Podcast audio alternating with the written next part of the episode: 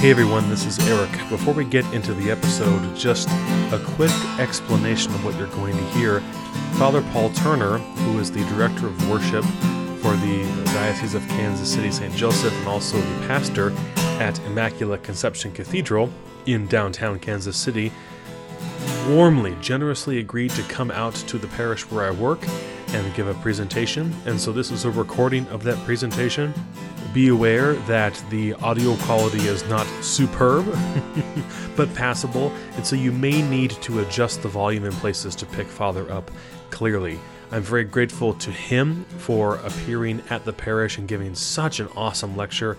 Hey, go over to his website, check it out, paul turner dot org. You can sign up for his emails, you can visit his blog and see more information about him and his books. Check that out, and thank you for listening. Thank you, Father Paul, one more time. Now let's get to the talk. Hi, everybody. Hi, Father. I hope everyone's having a miserable Lent. It's uh, it's great to be with you uh, again. I enjoyed having some time with you in Advent, and uh, as I as I said, that I have happy memories that go way way back with, with Saint Mark's, because I was here during my year as a deacon. So just out of curiosity, how many of you were members of Saint Mark's Parish in nineteen seventy-eight seventy-nine? Look at this. You rock. That's really great. Great. Well, it's it's good to be back. And my uh, our, my pastor at the time was Father Don Miller, and the associate pastor was a guy named Father Jim Healy. I don't know if you remember him, but they were uh, they were great companions and uh, taught me a lot about about the priesthood, as all of you did. So I'm forever grateful for the help that you that you gave me in those days. I uh, I suggested, since we were going to be in this kind of end of Lent time and just before Holy Week, that I could talk to you about the the period that we're in in the in the church calendar. So I've, I've called this talk "From Lent to Easter: Making the Most of the Year's Best Days." During this week and next, but especially next, we have some tremendous opportunities to express our faith together at church. And uh, I'm sure you have been through these liturgies at one time or another of your lives. I'd just like to go over them with you, point out some of the some of the particular features that occur, especially during Holy Week, and uh, encourage you to be ready to participate in them uh, another time. So that's that's where I'm headed tonight. As in the past, I put a P D F of all these slides on my website. If you want a copy of them, you go to paul turner dot org, go to the workshop button, and yours will be on top. Just click on it and you'll see all of these slides there. If you want to copy them, you You may do that, but they're only there for about two days, and then they come down. I prepared this presentation just for you, so you can have the slides, but then we'll take them down so nobody else figures out where they are. While you're there, if you want, you could sign up for my blog. I know a couple of people here are uh, are seeing the blog, but if you have liturgy trivia questions, the blog is for you. If those types of things drive you crazy, then don't sign up. But uh, but for a lot of folks it is.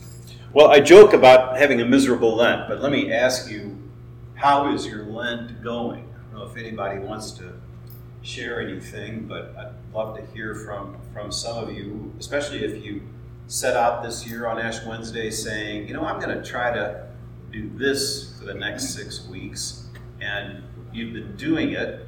I'd, I'd love to hear a little of that, just how, how your Lent is going. Would anybody like to share with us something about what's going on with you and Lent? Yeah? I signed up for a uh, pray or retreat, Lenten retreat. Okay. There's three videos every week, and they're priests, nuns, and various people, and they're very, very interesting. Great. And I've tried to go back and watch them at least three times. All right. So that I, it takes yeah. a long time. So you've been able to do a little extra spiritual formation during that. Great. Anybody else? Something going on? I'm not sure I even know that. Yeah. They might, might have started out really good. My wife retired, and, and we had Ash Wednesday in Hawaii, so we can't beat that. Um, wow. Well, and, uh, um, but as I told you, Father, when I walked in, um, my family has a uh, challenge going ahead of us, and so uh, my brother is real sick, so everybody knows what I'm talking about. And so you never know. Yeah. Sometimes the plans are going to go. Yeah. Sometimes life hands you a lent you were not expecting to have. Yeah, that's what. And uh, and some people get their six weeks of suffering outside of Lent, depending on some other things that are going on. Yeah. You want to hear mine? Yeah, I do. I do all this regular spiritual stuff all the time. But one of the things I decided I'd do this year is try to get my personal space into into not, my spiritual life, not my problem, it's my living. Yeah. Spirit. And so I started cleaning. Okay. Oh, oh my gosh. Yeah. My my kitchen is really. I, my, I cleared off my computer desk this morning and filed everything away that needed to be filed. And I just wanted to put my regular life into order because I let that go. Spiritual stuff's no problem. Yeah. You know, to do the extra, but to do the personal stuff. I, I would let that go. So I tried to be a little bit more. That's very good. Something practical. Yeah, that's it, very good. It, it has been good. Those, that's a great Lenten exercise. It really is. Jim was saying he spent Ash Wednesday in, in Hawaii, and I thought, well, who travels that far for Ash Wednesday? Then I realized, oh, I guess I did. I was. I spent Ash Wednesday in Rome this year. I was. Uh, I was over there for a meeting and then some vacation days, but we. We timed it so we, we would have Ash Wednesday in Rome and then fly home the, the next day. The uh, that gave us an opportunity to attend the Ash Wednesday Mass with Pope Francis that he does on uh, in one of the churches on the kind of in the city of Rome, near where near where I went to school many many years ago. And it was really a beautiful experience. Some of you probably have met Abbot Gregory. He used to be abbot at Conception Abbey, a little bit north of here. He's living in Rome now. He arranged for us to get entry into San Anselmo, where, where he's living and where the Pope begins the Ash Wednesday celebration. So we were uh, we were with just you know, maybe a couple hundred people instead of tens of thousands of people for the beginning of that Mass, and then he walked right by us to get uh, to begin the penitential procession over to the to the church for Mass. So it was really a very, very beautiful way to start the season this, this year. I, I say it's it's making the most of of the uh, year's best days, and Lent is kind of making the most by doing without. For a lot of people, we're we're giving things up in Lent, not not doing some things we've done before, cutting back on our food or our drink. We We accept some Lenten penances as a way of apologizing for our sins and trying to reset our priorities, reboot who we are and, and what we do. And then when we get into Holy Week, we're we're trying to make the most of what that week is through the church's liturgies and the customs. So let me ask you a similar question just in your own lives.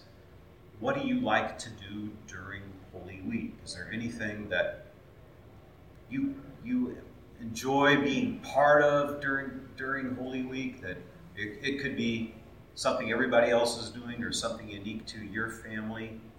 Anybody share something about what you what you do during Holy Week? Yeah. Um, during Holy Week, I always try to go to all the evening written services and. I feel like I'm getting closer to God with other people. Yeah. And it's they're always great. And yeah. So making a special effort to get to those evening services that uh, bring people together. They are very moving. Do you, uh, I'm just wondering, does anybody have a, a family that had Good Friday customs? I know, like in, in my own family, we tried to honor the time from noon to three. Mom tried to get us quiet when we were kids to you know, really observe that time as something very special. It's um, there's they're just unique days that give us give us some opportunity to do do something special with our with our lives. You know the, the How about this custom? Does anybody remember, or I don't know, for, does Saint Mark's do it? Do you cover statues? Does Saint Mark's do this? On Good Friday. On Good Friday? Yeah. Okay. Uh, Saint John's. I'm sorry? Saint John's and Blue Springs. Saint John's and Blue Springs. Have all of theirs done. Right now? Uh-huh. Yeah. There is, an, there is an option for covering statues starting on the fifth Sunday of Lent, which was yesterday. So it's a uh, it's an option to cover crosses and images.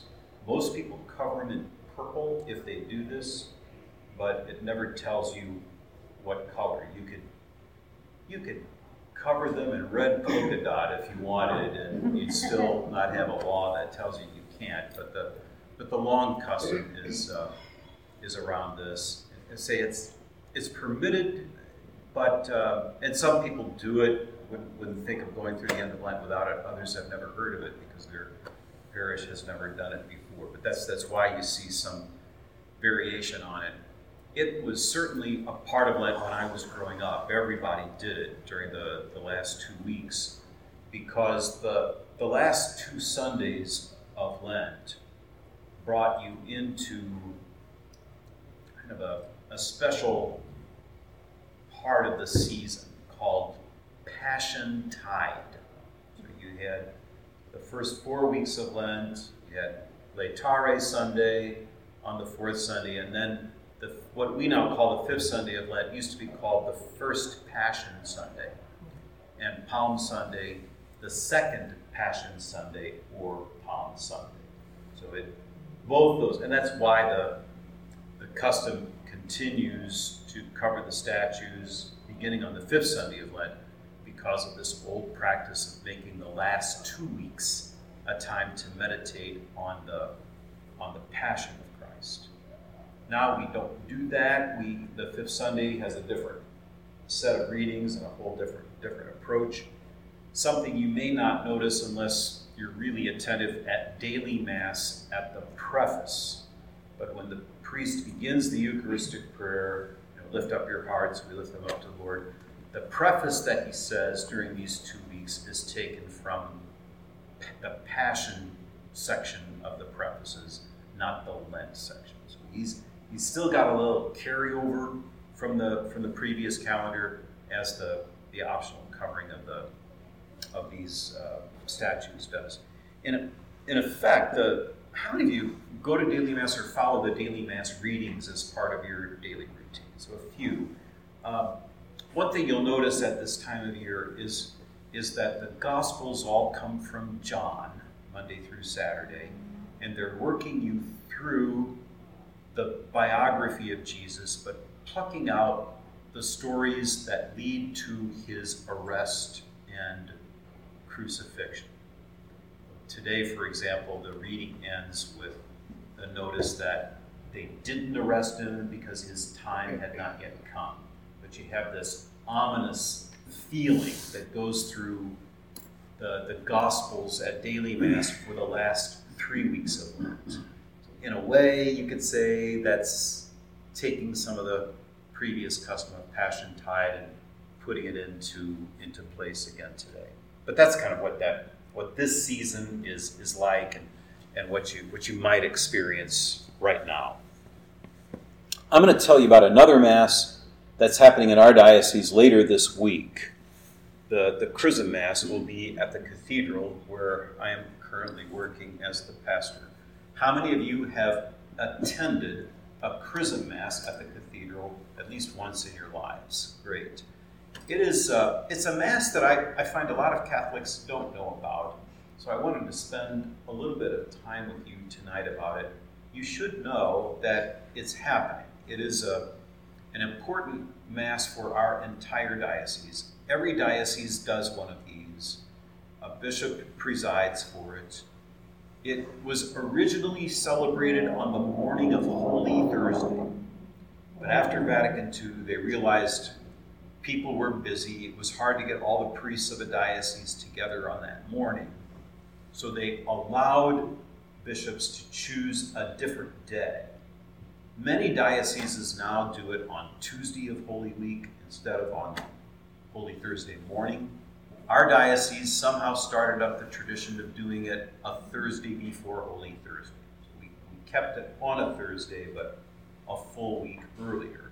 And instead of doing it in the morning, we do it in the evening.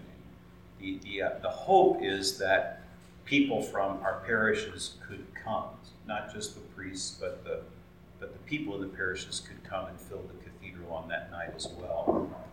It's the, the main point of this Mass is for the bishop to bless and consecrate three different oils, and I'll look at them with you.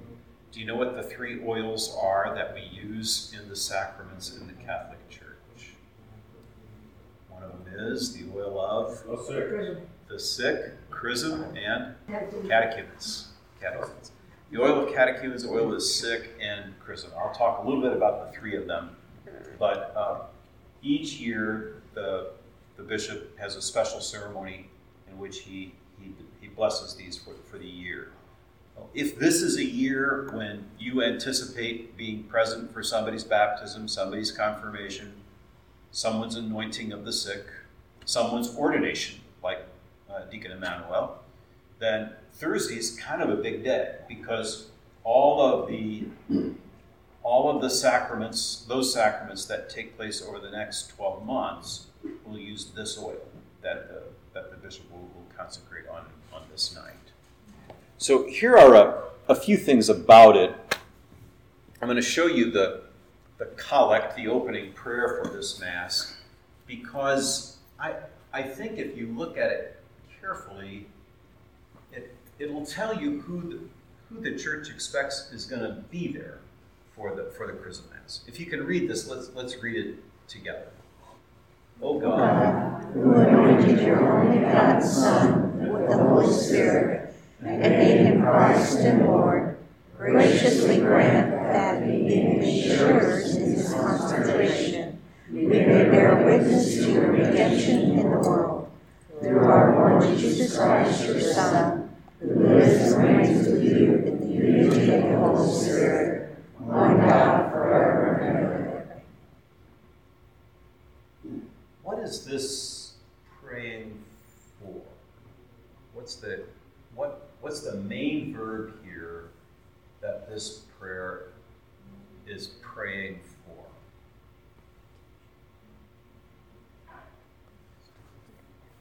That we may be witness. Correct. That we may bear witness to your redemption of the world. Now, the bishop says this prayer on behalf of everybody who's there, but who is we?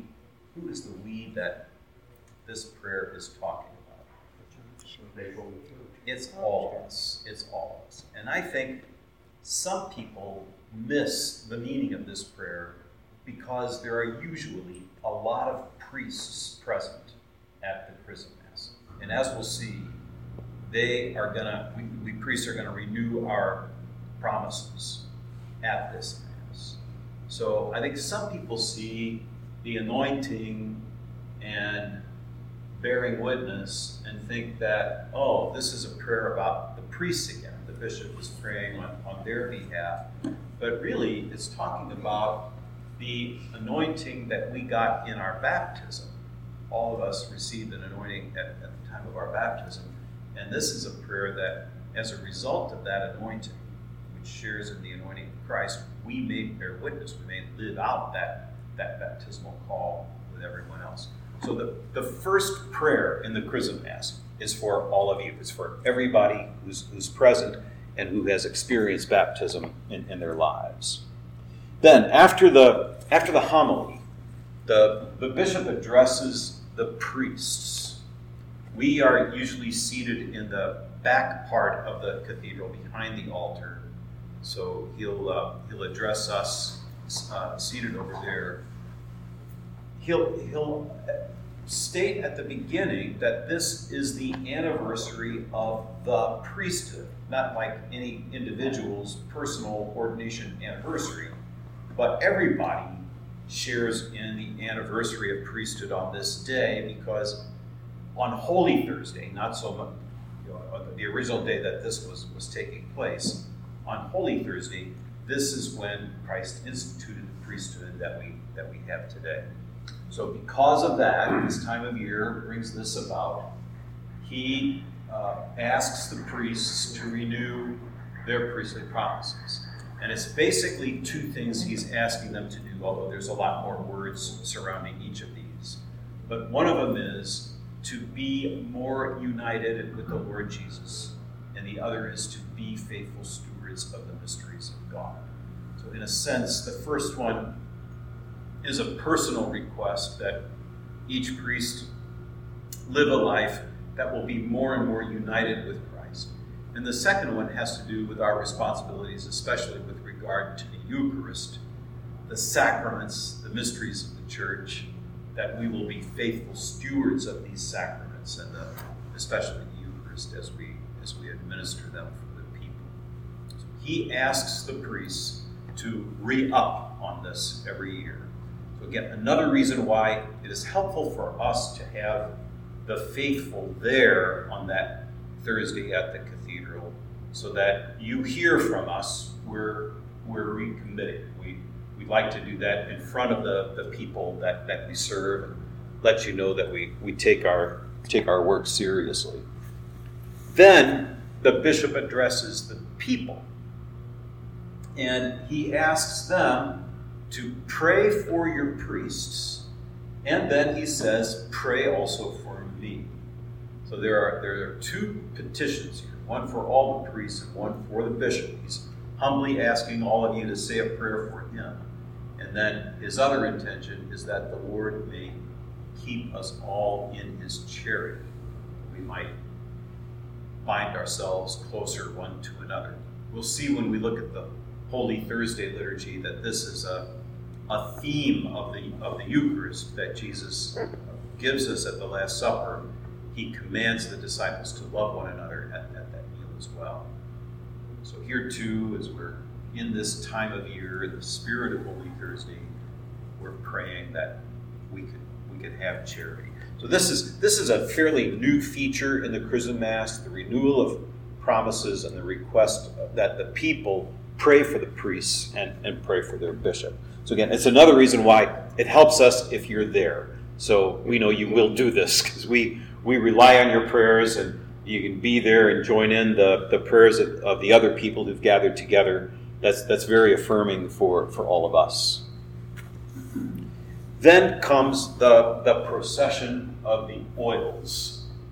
Uh, now you can imagine we've got to have some pretty big jars for all the oil that's going to be used in all the parishes throughout our diocese, because these huge jars are going to be blessed. And then we've got worker bees over at the Catholic Center, once they're blessed, pouring these into smaller containers so that we've got copies or, or uh, vessels that we can bring home after the Chrism Mass and, and use them for the Easter Vigil and for the other the other ceremonies of, of the year.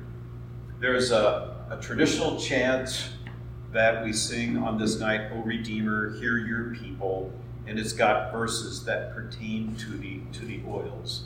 And then the deacons carry in these vessels. It takes the vessels are so large it takes a couple of deacons to do. Because I have nothing else to do during Holy Week, I usually wake up on Holy Thursday morning around three o'clock, turn on the T V, and watch this ceremony at Saint Peter's in Vatican City. It is, the, the vessels they use are so large that they are brought in on carts. They wheel them up the aisle, deacons on either side. They're, they're beautiful vessels, but this, the Pope is going to pray over all, all three of them. It's it's an impressive it's an impressive ceremony to, to see. So the first one is the oil of the sick. Uh, perhaps there are people here in the room tonight who have been anointed with the oil of the sick. Very likely, the oil that the priest used for you was blessed by the bishop at the previous prison mass. If the priest runs out of oil, he is authorized to bless new oil of the sick himself just before he anoints you. But rarely do I hear of guys doing this. We've, we've generally got enough of the oil to go around that we can, we can share it.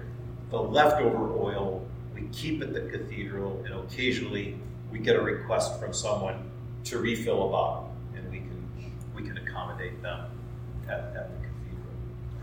Well, as you can imagine, this prayer that the that the bishop says is going to bless the oil, and he prays that everyone anointed with this oil may be freed from all pain, all infirmity, and all sickness. So it's a you know, it's a beautiful. For the bishop is already praying this Thursday night for everybody who's going to be anointed with this oil throughout the coming year. Then the the, the second one is the oil of catechumens. We, we use this oil for a, a couple of different celebrations, but the prayer, as, as you'll see here in a moment, is really more about adult catechumens. But this is one of the oils we may use in the baptism of a child. So if if an infant is is being baptized, before we say, "I baptize you," we have the option of anointing the child with the oil of catechumens. It's not required. Is the priest or the deacon who's doing the baptizing can decide personally on the spot, I'll use it for this child, I won't use it next week. They, there's no rule governing it overall. Uh, in our country, they just let the, let the priest or deacon make the choice himself. But it's also available to be used for adult catechumens. Now, these are people who were never baptized in their in their younger days, but now as adults, or if they are children beyond First Communion age, at First Communion age or older, then they can receive all three initiation sacraments at the Easter Vigil: baptism, confirmation, and First Communion. So that category, if they've never been baptized before, those adults may be anointed with the oil of catechumens one or more times during the period of the catechumenate before they come forward to be baptized and begin, begin their whole celebration of, of Lent. I like to do it at least once a year with uh, with my catechumens, but we're, we're allowed to do it more often. And in fact, even if one catechumen feels like they need a little extra prayer, a little extra boost, then a deacon or a priest may anoint that one and an extra time to give them some, some support from the church. So the bishop says this prayer. Uh, he prays for God to grant courage to the catechumens so that receiving divine wisdom and power, they may understand more deeply the gospel of your Christ. They may undertake with a generous heart the labors of the Christian life, and rejoice to be born anew. So it's praying for three different things. One is that they will understand the gospel better, that they will be generous in doing what we expect Christians to do, and that they will rejoice when they are baptized and, and born anew. So this is, again, already the bishop is praying for those who are going to be admitted to the catechumenate next year. That's when, when this oil will be. One, one thing I didn't point out is that the, the the English translation that you're seeing on the screen today is brand new. It's it's it's like about a month old. The books just came out uh, that recently. This is the first year that all the bishops of the United States will be able to use this revised translation in English for the for the Chrism Mass. So if you can go this year, you'll hear the, the new translation for the for the very first time. Then the uh, the third oil is sacred chrism. Traditionally, all three of these oils are an olive oil. T- today, the Church permits us to use any vegetable oil.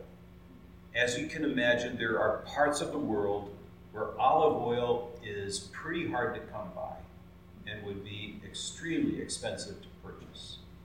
So if it's easier there to get a soy oil or corn oil or you know, any, any kind of vegetable oil, it is permitted to use it in place of an olive oil. Here we're, we're able to get olive oil at a pretty reasonable price, so we, we do use it for all three oils in, in our diocese. Then the, the difference with chrism is this is an this is an oil that's going to be used for some of the most sublime celebrations in the church year. Baptism, confirmation, the ordination of priests, the ordination of a bishop, the, uh, the anointing of the walls of a new church, the anointing of the top of, of a new altar. It's very rare that chrism is used, and it is used in ceremonies that happen once. So you, it's it's not like um, it's not like going to confession, which you do multiple times, or even receiving communion multiple times. Chrism is associated with the sacraments that happen once, or the consecration of a church that happens once. That's it's it's like it's got an extra power that just sticks in and stays. So we whereas we, we talk about what the bishop does with the first two as blessing the oils, this oil, we say, he consecrates. It's the same verb we use to describe the consecration at the Mass for the bread and the wine. He consecrates chrism to make it a very special oil, especially powerful in, in the work that it is, it is called to do. Does the word chrism have a meaning? It's, it's of course related to the word Christ. You can tell by the spelling of it. And It, it it originally means anointed with uh, uh, oil, so the the uh, the word Christ means anointed one. So chrism comes from that, that same root, but because it's the most sublime of the oils, it, it has that kind of an elevated tech, uh, terminology for it. So to make it special, we add perfume to this oil. Now, traditionally, the The perfume is balsam, the the, the uh, I guess it's a gum or a secretion from a from a balsam tree, but it's it it is it's very aromatic. And, and again, we're not required to use balsam anymore. We can use some other kind of perfume if that's easier to get. And what you'll you'll see here in this photo, the bishop will take the smaller vessel of this dark perfume, this liquid perfume, and pour it into the olive oil. And then he'll often take a, a, a stick or a spoon and mix it all up. And when he says the prayer, he has the option of blowing onto the, the oil um, to kind of add the, the breath of the Holy Spirit onto it, making it especially holy. That, that blowing onto the oil is not obligatory, but virtually every bishop I've talked to does it. They they like doing it. It's, it's a traditional thing that has been this has been a part of the ceremony, and they've they've all kept it. Most of them do it in the sign of the cross, but that's not in there anymore. It just is you can, you can just blow on it, but most of them still do the old the old version. All right. Yeah. Is there, is there a connection? You mentioned all those options for oils. They're all plant-based. Uh, is, is this tied in somewhere? Could it absolutely not be an animal oil of some kind? That's correct. It can't be an animal oil. Someone asked me about this once from a remote part of the world. I don't remember if it was Australia, New Zealand. They asked me, could something be used for olive oil? I had to look it up. I, I didn't even know if it was a plant or an animal. Yeah. But but that's generally how the breakdown goes. It it has to be a plant oil. Yeah. Yeah. And that's a new rule.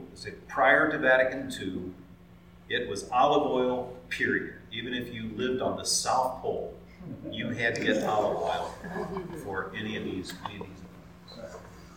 So here's the, the prayer that the bishop says. It highlights uh, some of these when he introduces it. He's, he asks the people to pray that all who are outwardly anointed with this chrism may be inwardly transformed and come to share in, in eternal salvation. That's that's the prayer that the chrism will sink in and, and have this, this permanent effect for them. And then in the, there are two options for this prayer that, that he can say. One is the old traditional one, and the other was newly composed after the council. Bishop Johnston likes the first one, and uh, this is a, an expression from it that he's praying that people may become partakers of eternal life and sharers in heavenly glory. So you're thinking especially of those baptized who are going to be anointed with chrism for the very first time, that through this anointing, this permanent gift, kind of a seal that's that's put onto them with, with this chrism, they will then be prepared for eternal glory at, at the end of their days. Then the Mass goes on as usual. Let me let me pause there and see if you have any questions, comments, or observations about the chrism Mass.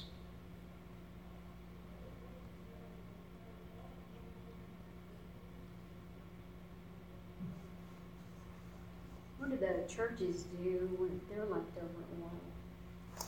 I'm sorry, what is that? What do the churches all do with their leftover oil? Oh, when there's, yeah, that's a good question. If there's leftover oil, traditionally we put it into the Easter fire. So when uh, whatever whatever we have left over, it'll it'll go into that that fire that is then blessed for the Easter.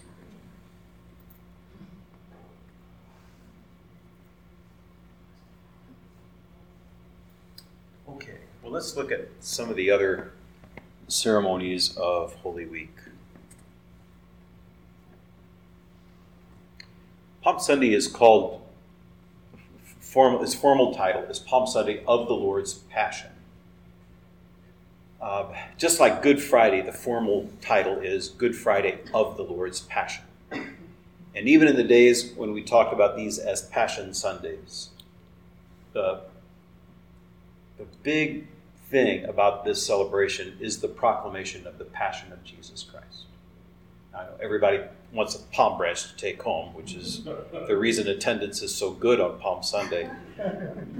But, but as important as all that is, the church really wants you to hear one of the accounts of the death of Jesus Christ.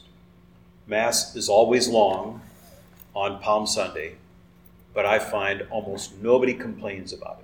They they know that there is something solemn about this day, and we have to honor it. I really think the main reason we hear the Passion on Palm Sunday, even though you're going to hear it, hear John's version of it on Good Friday, is that everybody knows not everybody's going to come on Good Friday to hear the Passion. But they want everyone to hear the Passion, and there's a better shot if they do do it on Sunday. So you'll you'll hear the story, and then you come back next Sunday, and it'll be Easter. But without it, you, you're really missing out on what, what Easter implies. So its title is Palm Sunday of the Lord's Passion. The, the liturgy speaks about this day as a commemoration. It, that is, it's not just a, a history lesson. These are the things that happened on this day. We're not... We're not recreating history, but we're entering into Jesus' entrance into Jerusalem as if it's happening now, because in a sense, it is. He is eternally present to us, and when we enter into this ritual, into this commemoration, we are partaking in his Palm Sunday procession from, from the, the last week of his own life. Here's what uh, here's what it says about the palm branches. Uh, the, the priest gives an, an introduction at the beginning. Since the beginning of Lent until now, we have prepared our hearts by penance and charitable works. With all faith and devotion, let us commemorate the Lord's entry into the city for our salvation, following in his footsteps, so that, being made by his grace partakers of the cross, we may have a share also in his resurrection and in his life. So a couple of things here the priest says at the very beginning that are, that are noteworthy. One is, he's looking back on Lent, and he presumes that everybody has been keeping Lent in some way, through penance, through works of charity towards somebody else, but all of your work so far in Lent is coming to a head as we, as we enter into the Lord. And then he says we're going to commemorate, here's that, that word again, we're going to commemorate this this uh, event in Jesus' life by walking in his footsteps and sharing in his cross so that we can also share in the resurrection. Our Lenten penances are one way that we share in the cross of, of Jesus Christ, and when Easter comes, we will share his resurrection as well. The palm branches are supposed to be distributed as you walk into church, and then you have them in hand for the blessing. It didn't used to be this way prior to the council. They blessed them first and then they passed them out. You can read stories of priests who were like throwing the palm branches over to the people because the crowd was so large, but now you can get it, get it on the way in. Uh, uh, before I talk about this slide with the Passion, let me just say a word about the first two readings that take place on Palm Sunday. The, the first reading is from Isaiah.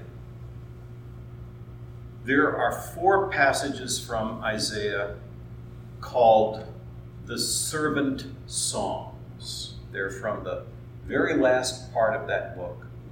And each of the four of them serves as a kind of prophecy for the coming of Jesus Christ. When you, when you read those four uh, kind of songs in Isaiah Canticles, You can you can figure it out. You know, you go, oh my gosh, I've, I've heard these before, and yes, these are the things that foreshadow the coming of Jesus, and especially by the time you get to the fourth one, it's a suffering canticle, one, one in which that shows how the servant has suffered greatly. During Holy Week, if you follow the daily masses, you hear the four songs of the, of the servant on Monday, Tuesday, Wednesday, and Good Friday. They all show up in the readings of daily Mass. Well, of course, on Good Friday, it's the, it's the celebration of the Lord's Passion. But those first three three weekdays at Mass, and then on Good Friday, you get the four songs of the suffering servant. So I believe it's the third one that becomes the first reading on Palm Sunday, so that you hear at least the third one on Palm Sunday and the fourth one on, on Good Friday. It used to be a different reading, a different Old Testament reading from, from Isaiah on Palm Sunday, but after the council, they, they switched this around. So that particular reading is one of the newest ones in the lectionary. But the second reading comes from Paul's letter to the Philippians. These are the same readings every year on Palm Sunday. You're familiar with a three-year cycle of, of readings on Sundays Uh, from, from our lectionary, but Palm Sunday, it's the same every year. You always get that passage from Isaiah, you always get Philippians. And the, the, the passage is one you know very well. Though Jesus was in the form of God, he did not deem equality with God something to be grasped, but he emptied himself, taking on the form of a slave, of human likeness, so that God could raise him on high and his name would be above every other name. It's a, it's a passage you'll You'll recognize when you hear it. That passage is associated with Palm Sunday throughout the entire history of our church. The earliest record of a lectionary that we have, you know, what, what readings were used on what days. The earliest record is a, is a book called the Würzburg Lectionary from the fifth century. And on Palm Sunday, they assigned to that day the reading from Philippians. So when you hear the second reading this coming weekend, you are hearing a reading that every faithful Christian has heard on Palm Sunday for sixteen hundred years or more. It's the same one every year. We're, we're, we're, we're participating in that long, long tradition. Now, with regard to the Passion, uh, it used to be that every year we heard Matthew, his version of the Passion, on Palm Sunday. But now the rule is that it rotates from year to year. So year A is Matthew, B is Mark, and this year we will hear Luke's account of the of the Passion.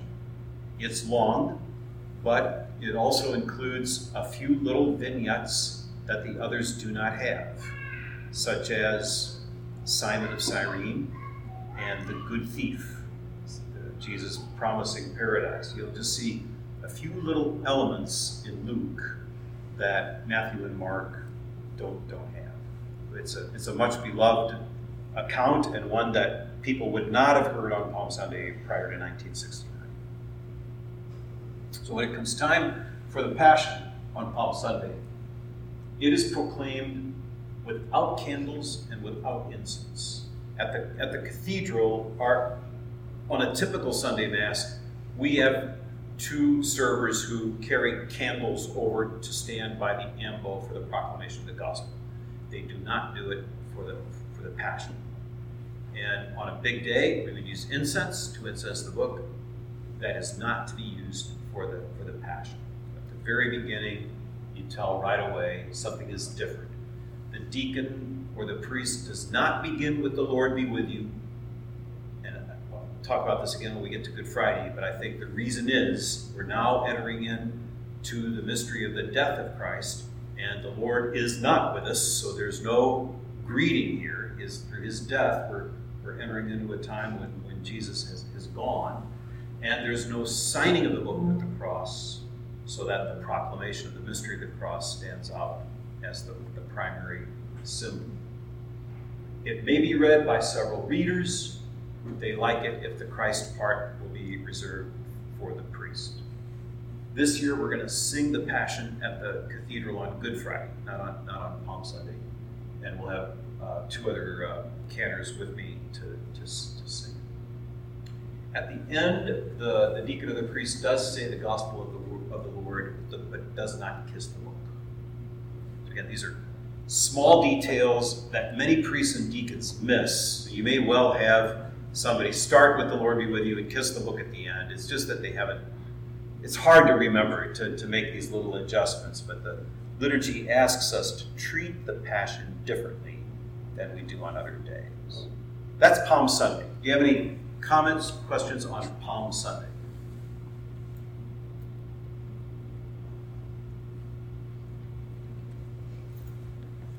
Okay, let's look at Holy Thursday's Mass of the Lord's Supper. Just a, a few things about this day you you may or may not realize, but the the tabernacle is supposed to be completely empty before the Holy Thursday Mass begins. And when the sacristan is preparing the bread for, for this Mass, they're supposed to prepare enough for the distribution of communion on Good Friday as well.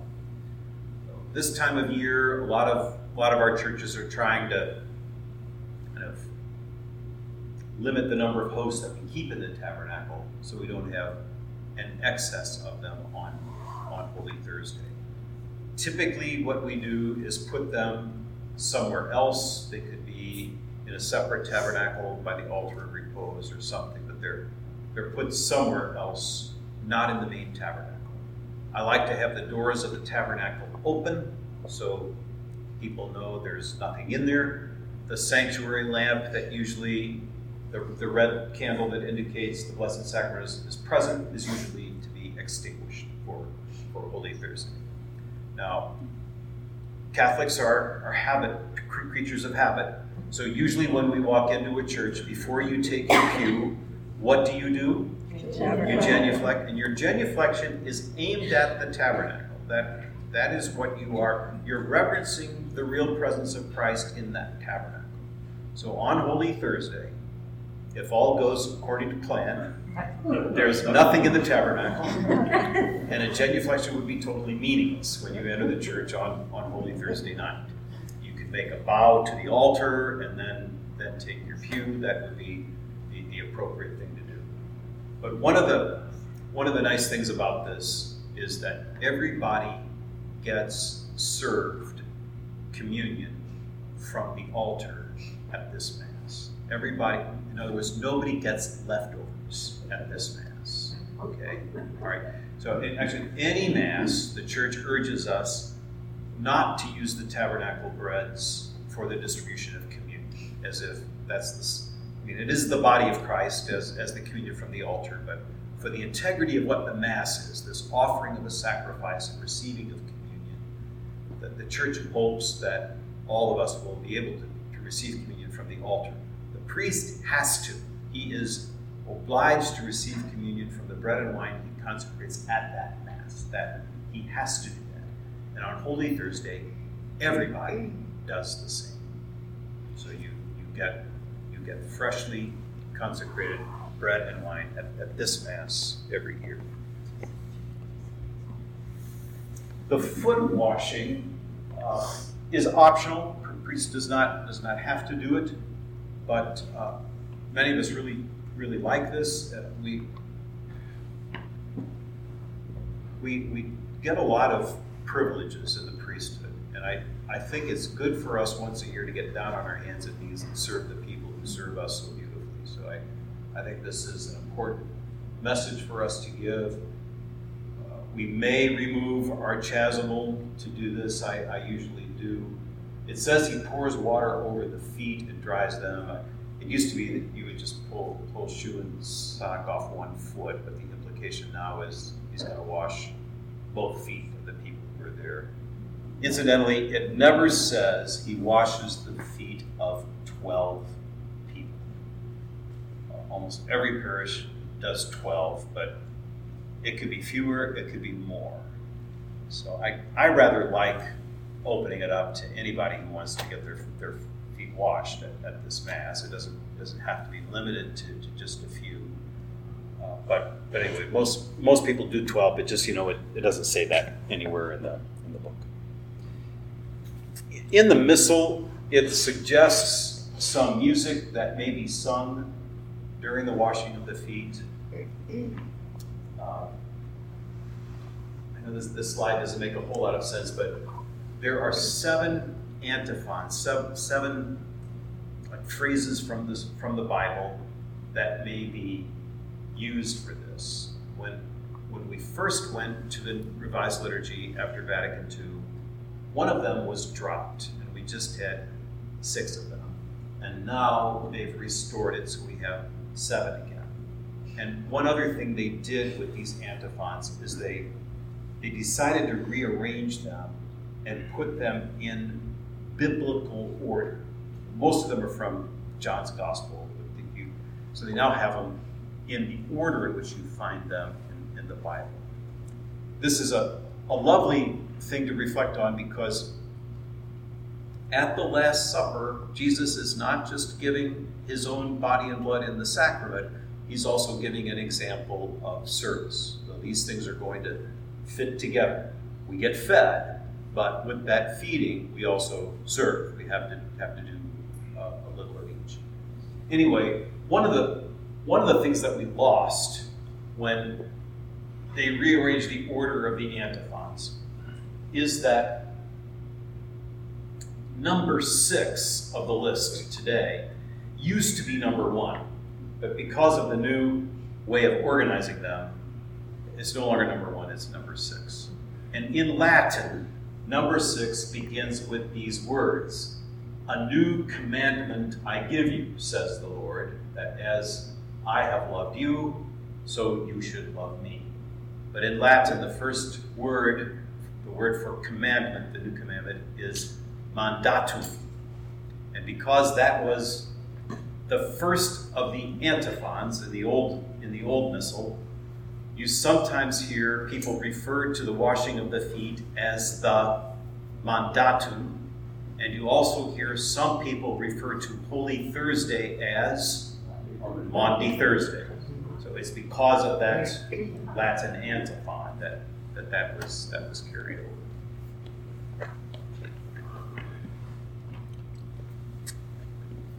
Some of you are communion ministers here. You you may want to know that uh, the. Uh, The only people who may receive communion on Holy Thursday outside of Mass are those who are sick. If uh, if your parish has a custom of doing an occasional communion service, you may not do one of those on Holy Thursday. You can't have healthy people who are able to get around receive communion outside of Mass on that day. But this is a new instruction at the end of the Mass for Holy Thursday that pertains to the sick. At an appropriate moment during communion, the priest entrusts the Eucharist from the table of the altar to deacons or acolytes or other extraordinary ministers, so that afterwards it may be brought to the sick who are to receive Holy Communion at home. So this is saying, yeah, the sick can receive communion on Holy Thursday, but wouldn't it be great if they could receive communion from the bread that was consecrated at the Holy Thursday Mass of the Lord's Supper? So that bread goes into the pyxes and to the homes. Everybody then is kind of drawn together, sharing the same meal the, at, at the Mass of the Lord's Supper. If you do this, you may want to check with the sick before knocking on their door at nine o'clock at night, saying, hi, I'm here. Then a procession forms to bring the uh, the, the, consecra- the leftover consecrated breads to the to a tabernacle, and adoration lasts for a little while. The, this music is not obligatory, but it is traditional and it's still recommended. The Pange Lingua and Tantum Ergo. Uh, there are English translations of these that you have sung and that you know. Uh, I put this up here just so you, you know this. The Church gives a plenary indulgence under the usual conditions for those who sing the Tantum Ergo on Holy Thursday night when the priest or the deacon is putting the putting the Blessed Sacrament into the tabernacle for, for adoration. It's one of the few times you get a plenary indulgence by singing. and, uh, and so it's, it, it's a, you know, you know, but, but the usual conditions are praying for the Pope, intending not to sin again, going to confession, receiving communion within a, within a certain amount of time. But this is one of the occasions that, that the Church offers you this if you If you sing. Then uh, adoration may continue until midnight, and it, apparently it can go after midnight, but without solemnity. I still haven't figured out what that means, but most of us close up by midnight. At the cathedral, we close up by ten, and uh, and get a get a good night's rest after that. Do you have questions about Holy Thursday? Comments about the Holy Thursday Mass? Can communion ministers get who are going to the sick, and they pick up the host on Friday and take it to them? Or does it have to be on Thursday night? They may bring communion to the sick on Friday, but not on Holy Saturday. Correct. Yes. So let's talk about Friday. You can be sure that the text of the Tantum Ergo will be in the worship paper. So everyone come up here after Mass. We go, it will happen. You know, right here, right where he's standing. So great. Please, please come and join us. You can grab your plenary indulgence right here a week from Thursday night. No one else is going to know except for you. So, as I mentioned, Um, the full title for Palm Sunday is Palm Sunday of the Lord's Passion. The full title for Good Friday is Of the Lord's Passion. Every year we're going to hear the Passion according to Saint John.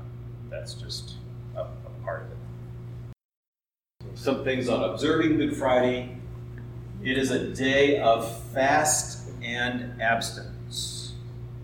Fast means you you only eat one complete meal, and the other two meals are smaller, so that combined they don't equal a meal. The uh, the law to fast begins at the age of eighteen. So if you have people in your household younger than that, they are not obliged to fast. Uh, there is an upper limit to fasting too. Does anybody know what what the ceiling is? Once you once you get beyond this age, you don't have to observe the fast anymore. fifty-nine. It's fifty-nine. Uh-huh. Once you've reached your fifty-ninth birthday, yeah. So a lot of you get a free pass. It's one of the, when you when you celebrate your fifty-ninth birthday, it's one of the gifts the Catholic Church gives you. You can eat as much as you want on Good Friday, but but you still have to abstain from meat. So the, the law for abstaining from meat begins at forty, and there is no upper limit. So on uh, On Ash Wednesday and all the Fridays of Lent, including Good Friday, we all abstain from meat, even if you are as old as sixty. You still have to abstain from meat. That's it for the for, for all the way up. Penance and anointing of the sick may be celebrated on Good Friday and Holy Saturday, but no other sacraments. I'm I'm still finding priests who don't know this. They are they're doing wedding ceremonies on Saturdays. We one of our parishes had baptism scheduled on Holy Saturday morning this year. So we've we've had to jump on all of this. It's it's only penance and anointing of the sick. And actually, prior to twenty-five years ago, it it, it said no sacraments may be celebrated on Good Friday or Holy Saturday. None of none of them. And then Pope John Paul the Second started hearing confessions in Saint Peter's Basilica on Good Friday, so they changed the rule. and, and really, this was the custom in many churches, that they would do uh, confessions on Good Friday. It would be good, good support for that. But he started doing it, so they, they said that it was still okay to do confessions on that day. And if you participate in the Good Friday liturgy, or go to Stations of the Cross on Good Friday, or watch the Pope do Stations of the Cross on your television, you get a plenary indulgence under the usual conditions again. So if you miss the Tanta Miracle, you still have a chance on Good Friday to uh, to do it. You can get it twice, yeah. So you, uh... Some people need it that often. I need a full one. The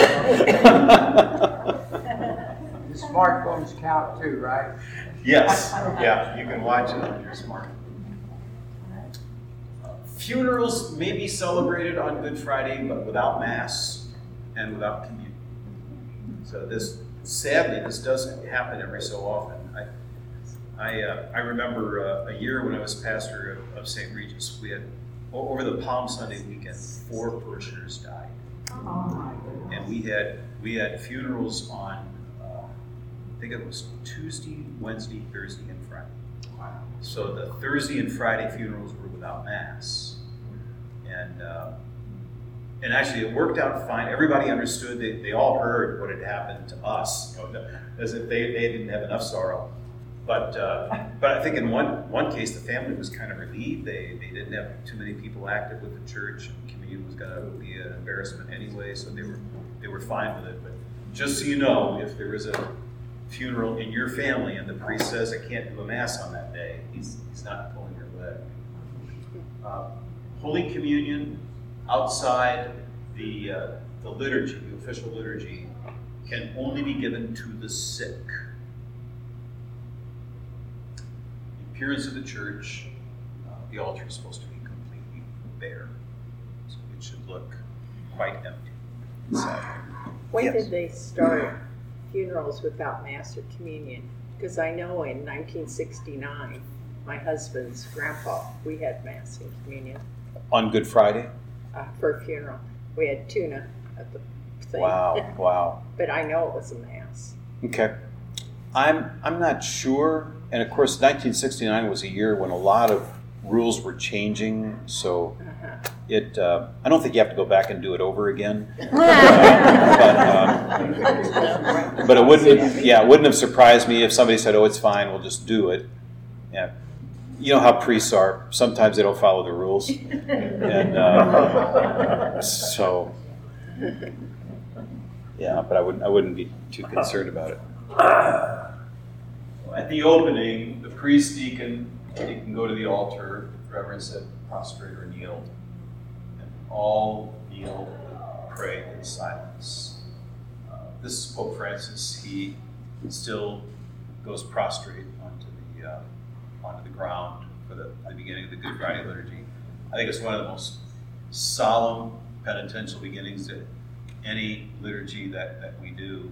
It you know, the procession comes in in silence, and the ministers lie down in the, in the sanctuary for uh, a few moments of silent prayer while we meditate on the on the death of Christ. I've already talked about the Passion. The only difference is that it's John instead of Luke. Uh, another key part of the ceremony is the adoration of the cross. And I'm sure you've all had some experience of this where you come up in procession to a cross. We're supposed to use just one cross, no matter how big the congregation is. If it's so big you can't get everybody up there, then a few people come to show their their respect, and then the priest lifts the cross and everybody else can worship from a distance and then set it down. That's that's what they have to do at the Vatican. You couldn't possibly get everybody to kiss one, one cross. Anyway, I'm going to quote, I'll give you a couple of quotes uh, from church history, because when the English translation changed uh, a few years back, you know things like the Lord be with you and also with you changed to the Lord be with you and with your spirit. But there was there were a lot of other changes, and one of them was what you call this moment in the Good Friday liturgy. For years we were calling it the veneration of the cross, but the word in Latin, plain as day, is adoratio.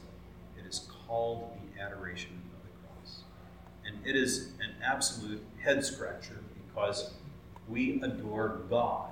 We adore Christ in the Blessed Sacrament. We don't even say that we adore Mary. You know, this, so what is it to adore a, a cross? What does what does that mean? And I, I think it is something that has a very deep meaning, in that we only use this word on Good Friday in reference to the cross. But remember, the church is, is empty of a tabernacle. There's no real presence of Christ around. So the cross, as the instrument of our salvation, becomes the object of our adoration. If you if you think of it as the cross being the object that received the blood of Christ, that in a sense first drank the blood of Christ and, and was stained with, with that blood, then you could kind of see where, as during benediction you adore the body of Christ in the monstrance, so on Good Friday, you adore the blood of Christ on, on the cross. That might be a, a way of, of thinking about it. Amalarius from the twelfth century, I think, says, uh, although not every church can possess the true cross, nevertheless, the power of the Holy Cross is not absent in those crosses that were made in the likeness of the Lord's cross. So he's saying, even if you don't have a relic of the true cross in your church, if you have any cross, at least on Good Friday, that cross is invested with the power of the cross of, of Jesus Christ, and it deserves our, our respect. Saint Thomas Aquinas wrote that the cross is worshipped with the same adoration as Christ. So he's thinking, you know, this, to say, this instrument of our salvation that was so critical becomes the object of our devotion, more than our devotion, something we actually adore. So as I say, uh, stay with, with the blood of Christ. The word adore in reference to the cross is unique to this day. You'll see at the very end of the Good Friday service that the ministers who might normally genuflect to the tabernacle before they leave after Mass, genuflect to the cross. And think about the, the words that you sing. Um, the, the deacon or the priest sings, "Behold the wood of the cross on which hung the, the Savior of the world." And everybody answers, "Come, let us adore." So we speak about, we sing about adoring the wood of, of the cross. Yeah, here, here are the text. "Behold the wood of the cross on which hung. Come, let us adore." And then there's another line that goes, "We adore your cross, O Lord." These are very strong words for us to hear and to sing, but they are a, a part of the way that we uh, that we recognize the, the power of the cross. So I, I summarize it this way. You're not adoring the image of Jesus on a crucifix. You are adoring the wood of the cross. So it, the, a lot of people wonder then, what are, you know, are you supposed to do, show a cross or a crucifix? I'll come to that in just, just a moment, but I want you to see the uh, the two different ways of showing the cross for the adoration. In the first form, you you take a cross in the sanctuary, and the priest or the deacon, it's covered, and they uncover one branch at a time while you sing, "Behold the wood of the, wood of the cross." It's supposed to be a violet veil that covers the cross, because in the gospel they talk about mocking Jesus by clothing him in purple garments uh, at, just before his crucifixion. This, I think, is a picture from one of the Vatican ceremonies. It says right in the book you're supposed to use a violet veil, and they have a red veil. The, uh, the second form, you process the cross unveiled through through the church. So you start in the back and then work your way up, up to the front. Some people do form one point five, you know, where they, they do both. They pr- process it up and uncover a little bit of it, but it's really supposed to be one or the or the other. And then for the showing and the adoration, um, chasuble and shoes may be removed. Um, people may genuflect, kiss, do, bow to the altar, do whatever where they want. There's no rule on how you adore the cross. You just come do it your way.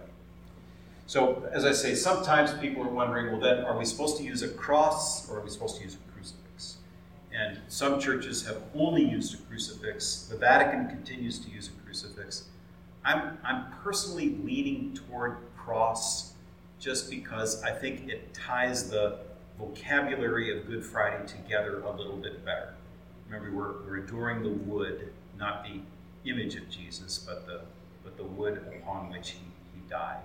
But there are strong traditions around using the, a crucifix on, on that night, so there's there's no easy answer to, to what best to do. Um, then at communion time, there's the Lord's Prayer. The priest has a private prayer, and it says that uh, Psalm twenty-two, uh, "My God, my God, why have you abandoned me?" That that is the psalm that may be sung during communion, or some other chant may be sung, or nothing may be sung. You can do communion completely in silence. There's there's no required uh, music at, at this particular communion uh, in, in this celebration. Comments or questions on Good Friday? Yeah. No sign of peace. There's no sign of peace, no. Because this is not a liturgy of the Eucharist. Just like there's no Lamb of God, there's no breaking of the bread. The bread has already been broken from Holy Thursday. And I, I mentioned earlier that on, on Palm Sunday, to begin the Passion, you don't say, "The Lord be with you." I if you look at the Good Friday liturgy, that's true throughout. There's there's no greeting at the beginning. It would, like the priest usually begins, sign of the cross, and the Lord be with you. But on Good Friday, you don't. You just begin, the first thing you hear is the prayer, the opening prayer of that Mass. Same thing with the Passion. There's no Lord be with you at the beginning. There, of course, there's no Eucharistic prayer, so there won't be a Lord be with you to begin the, the preface dialogue. The only other one is at the end of Mass before the blessing. And so I, I conclude from that, you shouldn't say the Lord be with you before giving those two prayers of blessing, the, the prayer over the people at the end. I think the, the message is the Lord is not with us. In Latin, the words Dominus vobiscum could mean the Lord is with you as much as the Lord be with you. So just to eliminate any confusion on that, it, it's removed. When the bishop presides, this is the only uh, major celebration of the year that he removes his ring for for the celebration. He does does, does the whole uh, service without his ring on. When he first receives the ring in becoming a bishop, there's a reference to the passage about Christ as the bridegroom. And so the, the ring is kind of a symbol of Christ, the, the bridegroom. But there's a passage, uh, Jesus himself says, uh, you know, there, there will come a time when the bridegroom is not with you. And so in reference to that, the ring is gone for the, for the Good Friday celebration. Well, yep. Yeah, regarding your comments on during the adoration of the cross, whether it's a crucifix or a cross, well, we thought it would be a cross because it's after the reading of the Passion, right? And Jesus has been removed from the cross. Yeah, yeah, it's a good point. Yeah, he is in the tomb, and the cross is left behind. Let's look at some things from the Easter Vigil. The Mass is supposed to begin after nightfall, and there are lots of interpretations about when this is supposed to begin. Um, because, as you know, Easter can spill over a four or five week period. Sometimes it's before or after daylight savings time has begun, so it's hard to know if it's dark enough to, to start.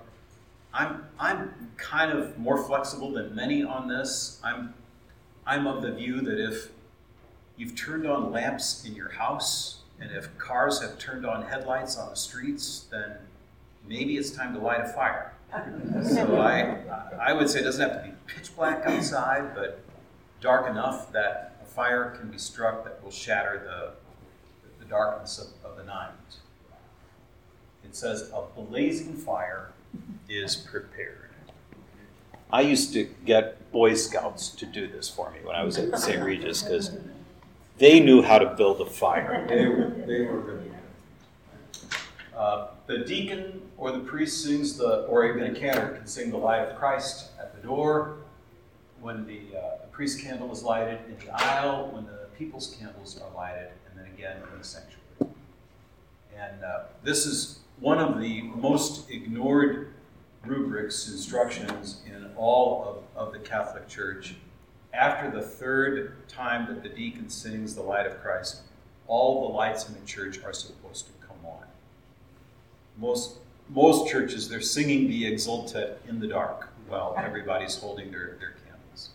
But the uh, but the design is that it's all flush with, with light, and you're, the, the, the deacon is singing the praises of the candle that has illuminated everything, even, by golly, the electrical lights in this church. The, can, the candle has just turned everything into its, its ultimate brightness. For the uh, Exultet itself, the Easter proclamation, a deacon incenses the book. Uh, he may sing it at the ambo or at a lectern. I always urge them to choose the ambo. You can only use the ambo for a few things, and this is one of them.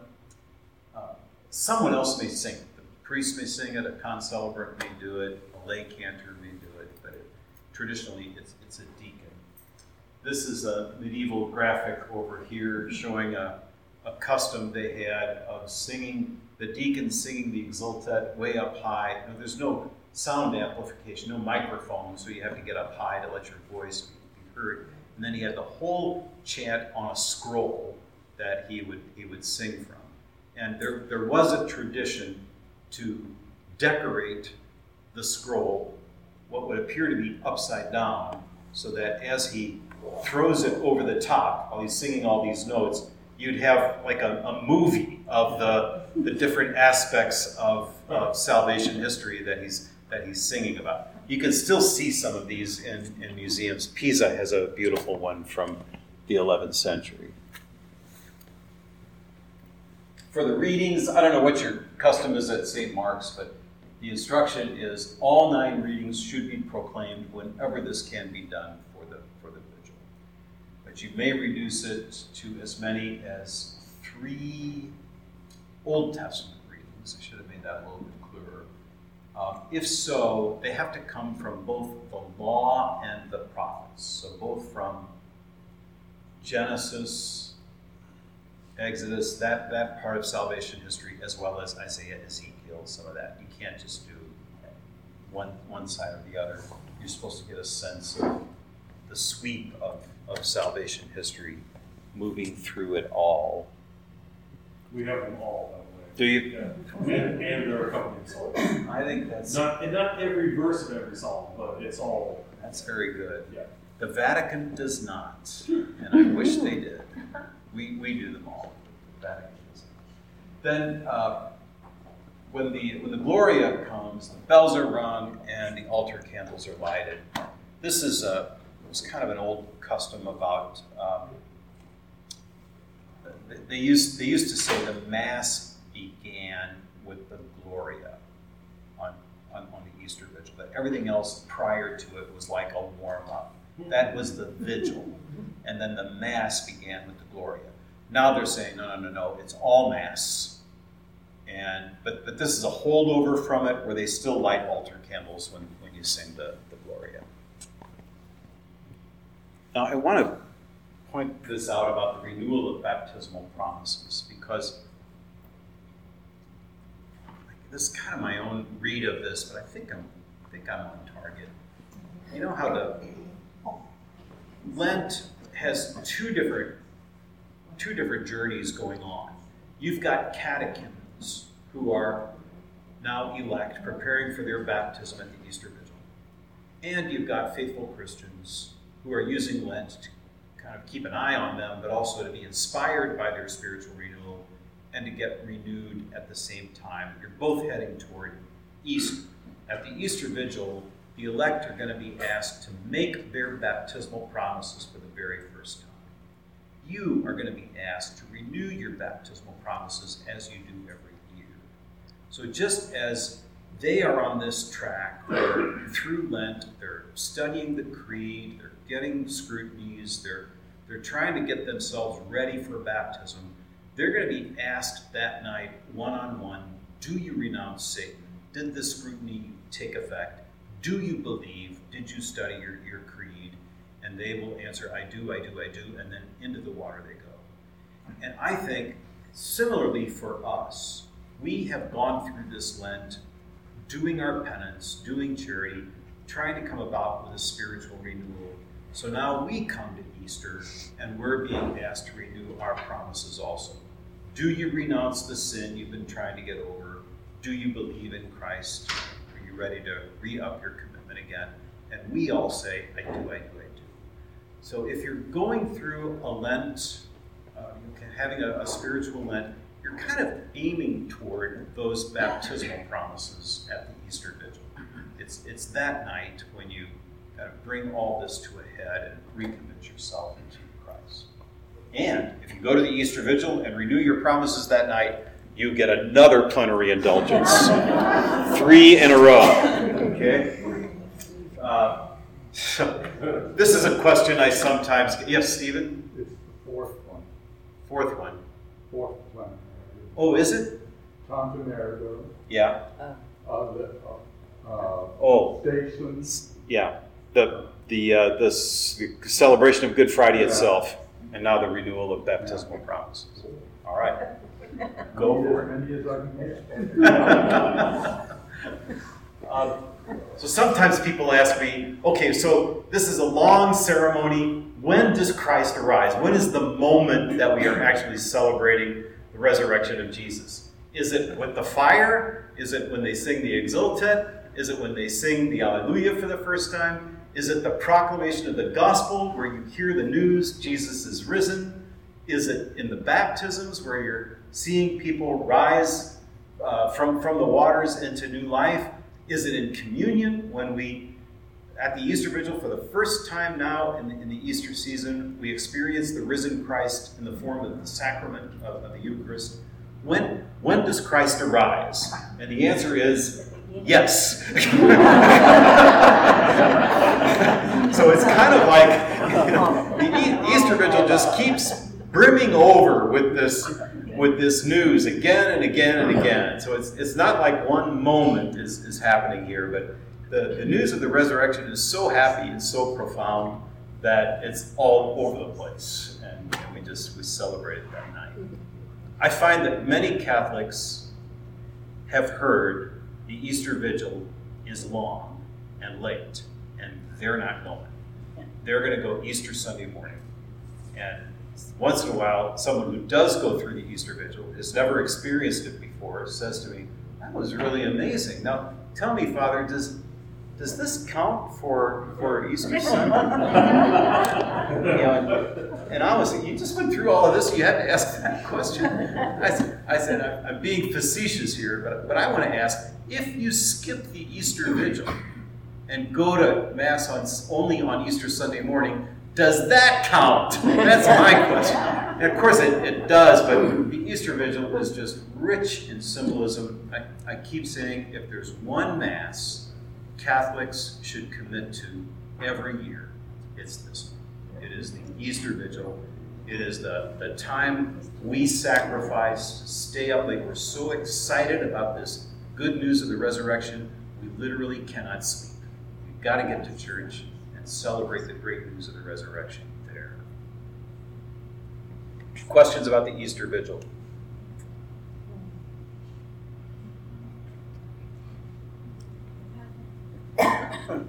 Okay, a word from our sponsor. I did write two books uh, that you may you might want to know about. Uh, what am I doing for Triduum this year is a little booklet that costs about a buck, buck and a half. And uh, it's a do-it-yourself retreat for Holy Thursday, Good Friday, and Holy Saturday. Gets you to think about the symbols, think about the scripture readings, and help yourself along. If you really like the geeky stuff on how these liturgies go together, then Glory of the Cross is a book that will take you inch by inch through the celebrations of Holy Week, more than you would ever want to know, but some people find that, that kind of material interesting. Well, I want to thank you all for coming out tonight. Thank you for the invitation to come. Yeah, I am, I'm, I'm delighted you can take these days this week to kind of do a Lenten mission, a Lenten, a Lenten retreat, and get yourselves ready for the making the, the most of the year's best days, because they're coming right up in, in just another week. Let's show them our gratitude. Yeah.